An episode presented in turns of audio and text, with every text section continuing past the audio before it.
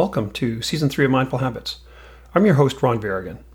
Our mental well being has really taken a beating over the last few years, and we're feeling more stressed, anxious, and socially isolated than ever. So, the theme for Season 3 is all about the anxious to awesome journey. And in this season of the Mindful Habits podcast, my goal is to equip you with all those tools that you need to rise above that stress, that anxiety, and that worry, and enable you to take back control of your life one mindful habit at a time. And in this episode, we're going to be looking at the path to purpose. Now let's begin by taking a mindfulness moment. I'd like you to shift your attention from whatever you're doing prior to this, and I'd like to invite you to begin breathing in through your nose. So let's take a slow breath in and a calming breath out. And really give yourself this gift of this moment of calm as you follow your breath in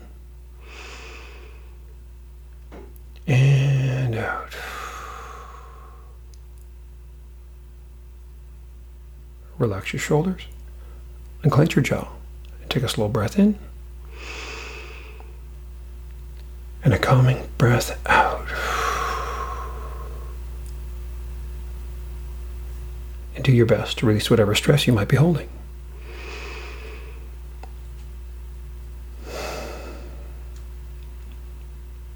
And finally, let's tune into our hearts and take a moment to be grateful during these challenging times and become fully present.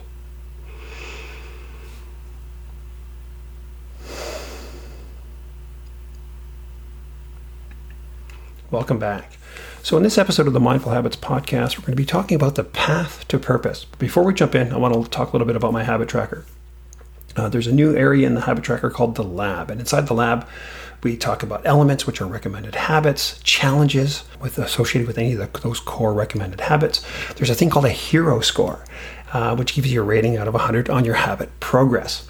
Basically, each month inside the lab, I feature a recommended habit and a corresponding habit challenge. This app is available on the iOS Android, and the web. If you're interested, head over to thehabitlab.co. So that's T H E H A B I T L A B.co. Purpose and the path to purpose. Purpose is one of those 12 elements of awesome, actually, one of the recommended um, uh, kind of those elements that I talk about within the Habit Lab. And purpose uh, an amazing thing happens when you become connected with your purpose right our anxiety seems to drop away and uh, you know when we when we're taking action toward a life of meaning. Now, uh, a lot of people get this this idea of purpose a little confused. They kind of wait for their purpose, uh, and that's really not not that doesn't that's not how it works, right? Purpose is not something that you wake up one morning and all of a sudden you've found your calling. It doesn't doesn't work that way. Purpose is uncovered via process of discovery, and the formula is basically curiosity, passion, and then purpose. So it starts with curiosity until you get good at something uh, uh, enough that it becomes a passion. So passion is that uh, idea of, of, you know competence and confidence, but you don't get that until you actually do something, right? So you got to get curious about some things, explore them, test them out. That's when the passion becomes passion happens when you get good at something, and uh, and you do it because it's something for yourself. You enjoy doing you know enjoy doing the, the activity the thing whatever it happens to be and it be, pivots to purpose when your passion moves to from instead of serving yourself to serving others because we're connecting it to something bigger than ourselves Okay, so let's kind of talk a little, let's go, go a little deeper into each area. And, and we're going to spend a lot of time on this first step because I think this is where most people struggle kind of getting started. So the first step is curiosity. And the one exercise I love uh, uh for this one to really kind of, you know, to, to really nail this one home is for, uh, an exercise from the book, uh, The How to Think Like Leonardo da Vinci workbook by Michael Gelb. And inside this one, there, there's a section, it's actually about curiosity. It's, a, it's called the 100 Questions Exercise. So, what I want you to do is, I want you to carve out a morning or an afternoon, grab your journal, and head out to a park or a local coffee shop. And what I want you to do is to make a list of 100 questions that are important to you. Now, this list can include questions, you know, uh, basically anything of significance in your life, and you know, can it be anything from, you know, how can I raise my energy level? Um, how can I make more time for the people that I love? How do I make a difference in the world? How can I deepen my faith? Uh, any of these questions are, are great places to start. And I, basically, I want you to do this entire list in one sitting. Don't write quickly. Don't worry about the you know the the filter. Don't worry about the spelling. Don't worry you know the grammar. Or repeating the same questions in different words. And basically, I want you to get all these questions out, and you'll, you'll you know, once you get on a roll, 100 questions will eventually uh, uh, come to you. Step two, then I want you to review for themes. So when you've finished, read through your list and highlight those themes that emerge. And, and basically, you're looking for anything that you didn't expect, right? Um, you know, and you want to consider kind of emerging themes without judging them.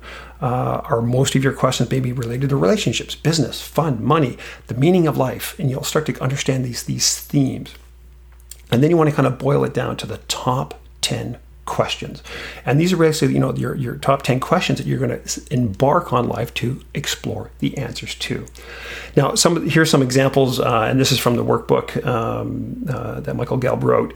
Kind of like you know these big themes that that you know that that, that kind of hit the top of the list for for most uh, most people when they kind of do this exercise, and you kind of use this for inspiration. So kind of some of the top questions are, you know, when, when am I most naturally myself, right? What people, places, and activities allow me to feel most fully myself to be truly happy? What can I do to be more creative, uh, supportive, um, and you know, create an enjoyable environment on a daily basis? Another theme is, you know, what's that one thing I could start, you know, stop doing? What should I, you know, what should I stop doing? What should I start doing or do differently? Starting today that will improve the quality of my life. And what's stopping me and how do I overcome that resistance? Another theme is what's my greatest talent? Do I use my greatest talent enough? How can I develop this talent further? Uh, another great theme is how do I get paid for doing what I love? What profession or professions require the skills that I love? Um, and what do I need to pursue these professions? Who are my inspiring role models? Do I apply the lessons of my most inspiring role models every day? What could I do to bring more of their inspiration into my life on a daily basis?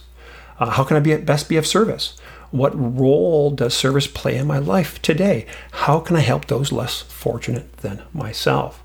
Uh, what's my heart's deepest desire? Am I pursuing it every day? How do I orientate my life uh, for, towards my deepest passion. What's stopping me? Uh, what are the greatest obstacles to the fulfillment of my dreams and goals?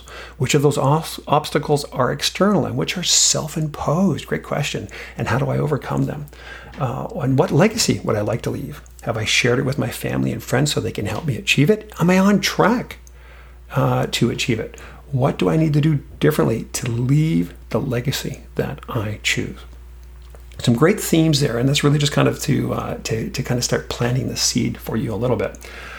Now, so that's all about the curiosity piece. I'm going to spend a little bit of time on the passion and purpose piece, and then we'll uh, we'll start wrapping up. So, passion, once again, passion just doesn't happen, right? You don't wait until passion strikes before taking action. Basically, if you're waiting for passion to take action, you will never take action.